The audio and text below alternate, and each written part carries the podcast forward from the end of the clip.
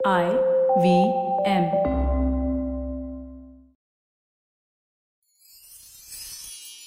எத்திசையும் புகழ் மணக்க இருந்த பெரும் தமிழனங்கே தமிழனங்கே உன் சீரிழமை திறம் வியந்து செயல் மறந்து வாழ்த்துதுமே வாழ்த்துதுமே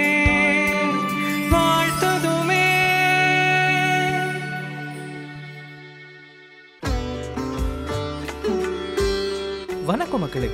இது ஐவிஎம் போட்காஸ்ட் தயாரிப்பில் மருது மற்றும் அந்தோனியின் கண்ணகி காவியம். உங்களுக்காக இளங்கோவடிகளின் சிலப்பதிகாரம் ஒரு எளிய புதிய பார்வையில். புகார் காண்டம் விட்டு வெகு தூரம் பயணித்து உறையூர் அடைந்த மூவரும் அருகதேவன் அறப்பள்ளி ஒன்றில் தங்கி அன்றைய நாள் பொழுதை கழித்த பின்னர் மதுரையை நோக்கி தங்கள் பயணத்தை தொடர்கின்றனர். வாங்க மேலும் இவங்க பயணம் எப்படி அமைகிறது என்று பார்ப்போம்.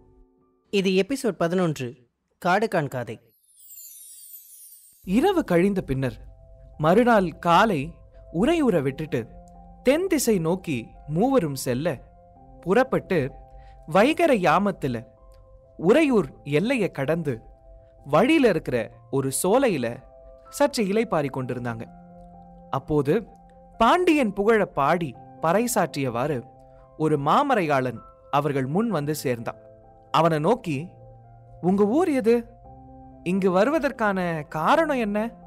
அப்படின்னு கோவலன் கேட்க அவன் பாண்டிய நாட்டிலிருந்து வருவதாகவும் மேலும் குமரியில் இருக்கிற பஹ்ரூலி ஆறிலிருந்து வடக்கே இமயம் வர வென்ற பாண்டியனோட வரலாற்று புகழ அவன் உரைக்க கோவலன் கேட்டுட்டு இருந்தான். இப்படி பாண்டியனோட புகழ அடிக்கிட்டே கூறிவிட்டு திருவரங்கத்துல அதாவது இப்போ இருக்கிற ஸ்ரீரங்கம் அங்கு திருமால் துயில் கொள்ளும் வண்ணத்தையும் திருவேங்கடத்தில் அந்த தெய்வம் நிற்கும் அழகினையும் காண புறப்பட்டு இந்த வழியே வந்தேன் மேலும் நான் குடமடையில இருக்கிற மாங்காட்டுல வசித்து வருபவன் அப்படின்னு அவனை இன்ட்ரோ பண்ணிக்கிட்டான். தென்னவன் தன் நாட்டுல தீது தீர்த்து வைக்கும் அழகையும் சிறப்பையும் நேர்ல கண்டு வருகிறேன். அதனால தான் அவனை வாழ்த்தி கொண்டே வரேன்னு அந்த அந்தணன் உரைக்க தேசங்கள் பல கண்டவரா இருக்கிறாரே இவர்கிட்ட மதுரைக்கு வழி கேட்கலாம் அப்படின்னு கோவலன் அவனிடம் நேசம் பாராட்டினான் மறையோனே மதுரைக்கு செல்லும் வழி கொஞ்சம் சொல்ல முடியுமா? அப்படின்னு கோவலன் கேட்க அவன் வழித்திறத்தை தன் நாவன்மை தோன்ற கூற ஆரம்பிச்சான். நாவன்மை தோன்ற கூறினான்னு ஏன் சொல்றேன்னு வழியை கேட்ட பிறகு உங்களுக்கே புரியும். ஓ அதுக்கு என்ன பேஷா சொல்லிட்டா போச்சுன்னு வழியை சொல்ல ஆரம்பிச்ச அந்தரன்.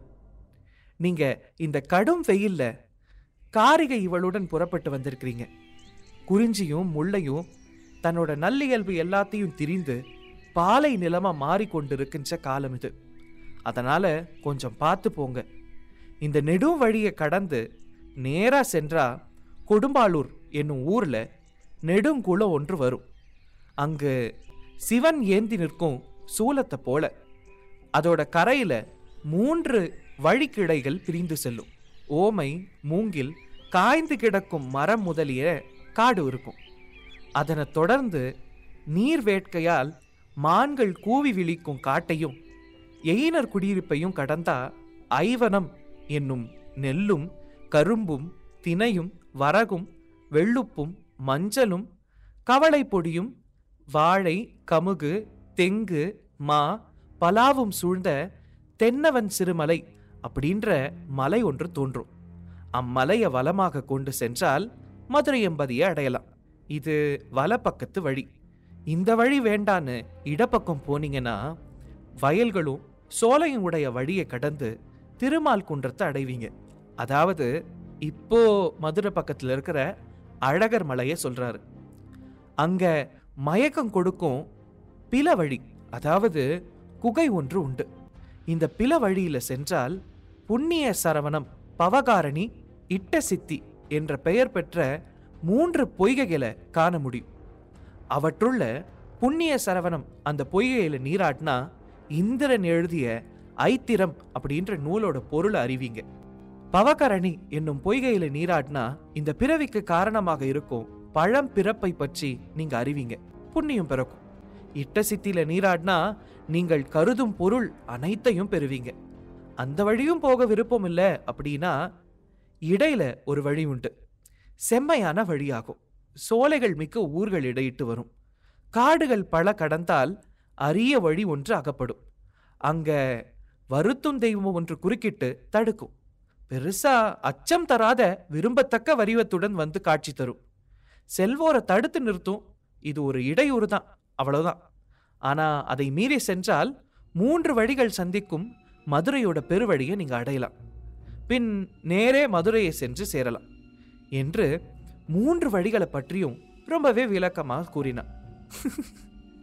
அடே இந்த நடுவழியில் நேராக போனால் மதுரைக்கு போயிடுவீங்கன்னு சொல்லி முடிக்காம இந்த அந்தணனோட குசுமை பார்த்தீங்களா?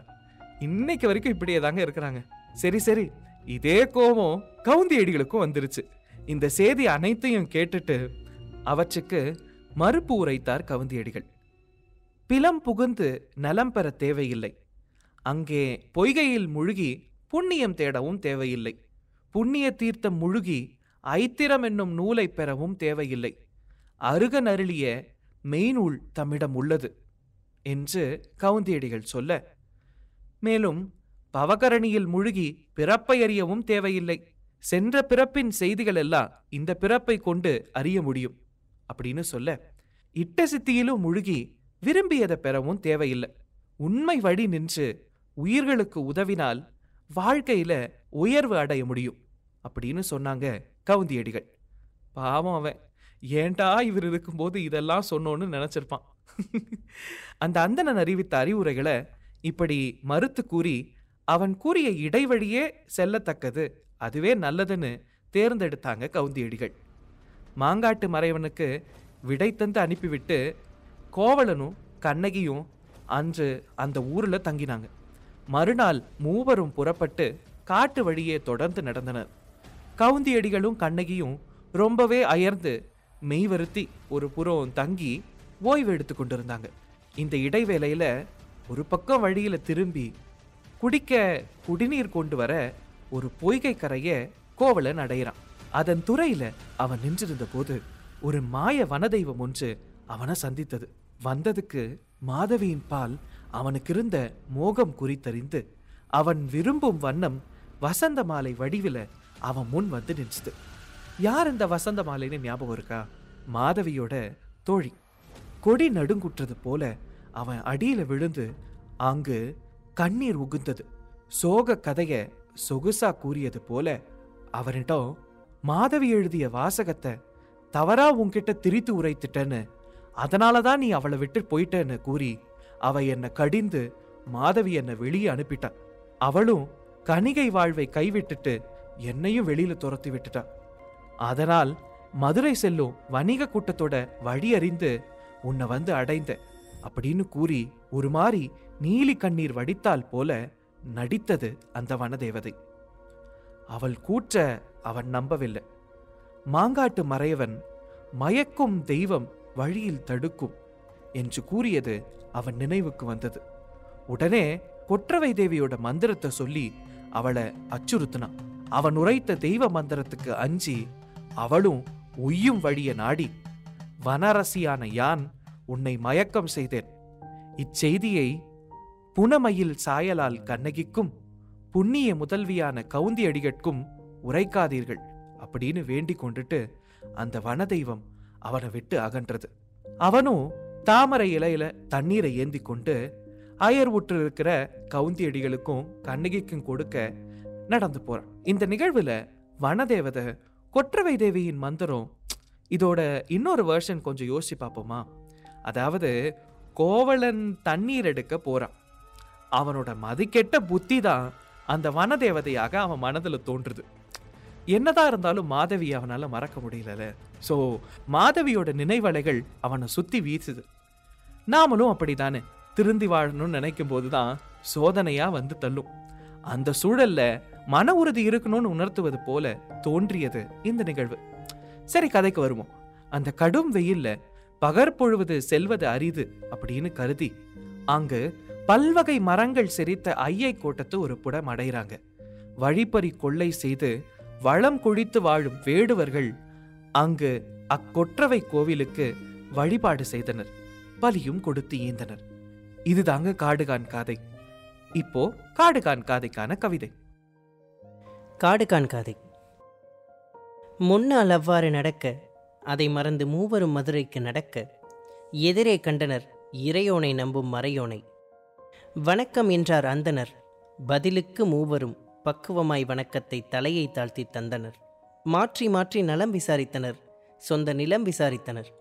வந்தவனின் வாய் வந்த மொழி கேட்டனர். அப்படியே வந்தவனிடமே செல்லும் வழி கேட்டனர். மூன்று பாதைகள் உள்ளது. வலப்புறம் வளமான புறம். மலையொன்றை கடந்தால் மலைக்காமல் நடந்தால் மதுரை வரும் எதிர்ப்புறம். இடப்புறம் இந்திரன் நூல் கற்கை இட்டுச் செல்லும். முந்தைய பிறப்பை பற்றிச் சொல்லும். நடுவழியே நடக்க நல்ல பாதை நாடும் ஊரும் உள்ள பாதை. ஆனால் அதிலும் இடையில் தேவதை எதிர்வரும் ஏய்க்க முயன்று இடர் தரும். சொல்லி முடிக்கும் முன் துள்ளி விரைந்தான் அந்தணன் திரு அரங்கம் நோக்கி. இடர் தரும் இடம் துன்பம் வலம் வரும் வளம் ஆகவே இருவழியும் தரக்கூடும் ஒரு வழியென உணர்ந்தனர். இடைவழியே சிறந்ததென்று நடைவழியாய் நடந்தனர். குடிநீர்க்கு அலைந்தான் கோவலனும் இழைப்பில் கவந்தியும் கண்ணகியும் கவந்தனர் களைப்பில். நீருக்கு ஓரிடத்தில் நிற்கையில் மறையோனும் சொன்னது நடந்தது. வந்தது மன்னவனை நோக்கி நடந்து அது. மனதேவதை மாதவியின் தோழி போல் வனதேவதை ஒன்று கண்ணில் தெரிந்தது. கண்ணீர் சொரிந்தது. மாதவி என்னை மிரட்டினாள் அவள் மனையை விட்டே துரத்தினாள். காய்க்கும் மரம் நான் காய்ந்தேன் உன்னால் மீண்டும் வாய்க்கும் வரம் என தேய்ந்தேன்.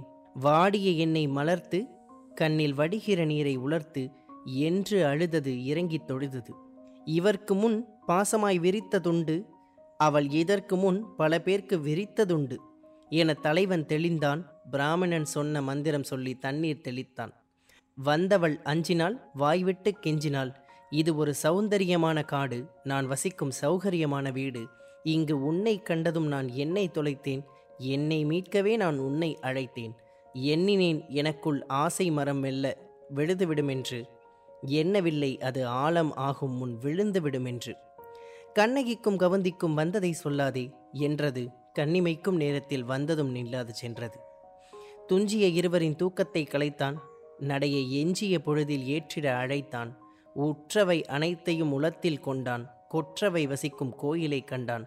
அதுவரை அவ்விடம் போருக்கு படைக்கலம் காட்டியது அந்நாளில் மூன்று பேருக்கு அடைக்கலம் நீட்டியது. கண்ணகி அறியாள் வந்து போன தேவதையை வரப்போகும் மாவதையை. சிறப்பு மருது எப்பவும் போல. மக்களே இன்னொரு விஷயத்த நான் கண்டிப்பா சொல்லியே ஆகணும். நாம கண்ணகி காவிய முகவுரை எபிசோட்ல கேட்டது போல கவிஞர் மருது நிறைய புது கவிதை புத்தகங்களை எழுதியிருக்கிறார். இப்போ புதிதாக நம் எல்லோர் மனதையும் கவர்ந்த உலக புகழ் பெற்ற தஸ்தவெஸ்கியின் வெண்ணிற இரவுகள் காதல் கதைய கவிதை வடிவில் விரைவில் புத்தகம் வெளிவர இருக்கிறது.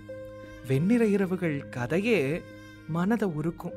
அதை கவிதை வடிவில் கேட்டா அட அட அட அட நினைக்கும் போதே செம்மையா இருக்குல்ல? அதனால தான் சொல்கிறேன் இப்போவே டிஸ்கிரிப்ஷனுக்கு போய் அங்கே இருக்கிற லிங்க் வழியா கவிஞர் மருதுவின் எனதருமை நாஸ்தன்கா புத்தகத்தை ரிசர்வ் பண்ணி புக் பண்ணிக்கோங்க. சரி சரி கதைக்கு வருவோம். வேடுவர்கள் நிறைந்த ஐயை கோட்டத்திற்கு வந்திருக்கும் கண்ணகிக்கு ஒரு சம்பவம் காத்திருக்கு. ஷாலினி சொல்லும் குறியும் கொற்றவை வழிபாடும் தெரிந்து கொள்ள அடுத்த காத வரைக்கும் வெயிட் பண்ணுங்க. இது ஐவிஎம் போட்காஸ்ட் தயாரிப்பில் மருது மற்றும் அந்தோனியின் கண்ணகி காவியம். உங்களுக்காக இளங்கோவடிகளின் சிலப்பதிகாரம் ஒரு எளிய புதிய பார்வையில். இது போல இன்னும் பல சுவாரஸ்யமான பாட்காஸ்டுகளை கேட்க ஐவிஎம் பாட்காஸ்ட் டாட் காம் என்ற இணையதளத்திற்கு வாங்க. இல்லனா ஐவிஎம் பாட்காஸ்ட் ஆப்பை டவுன்லோட் பண்ணுங்க.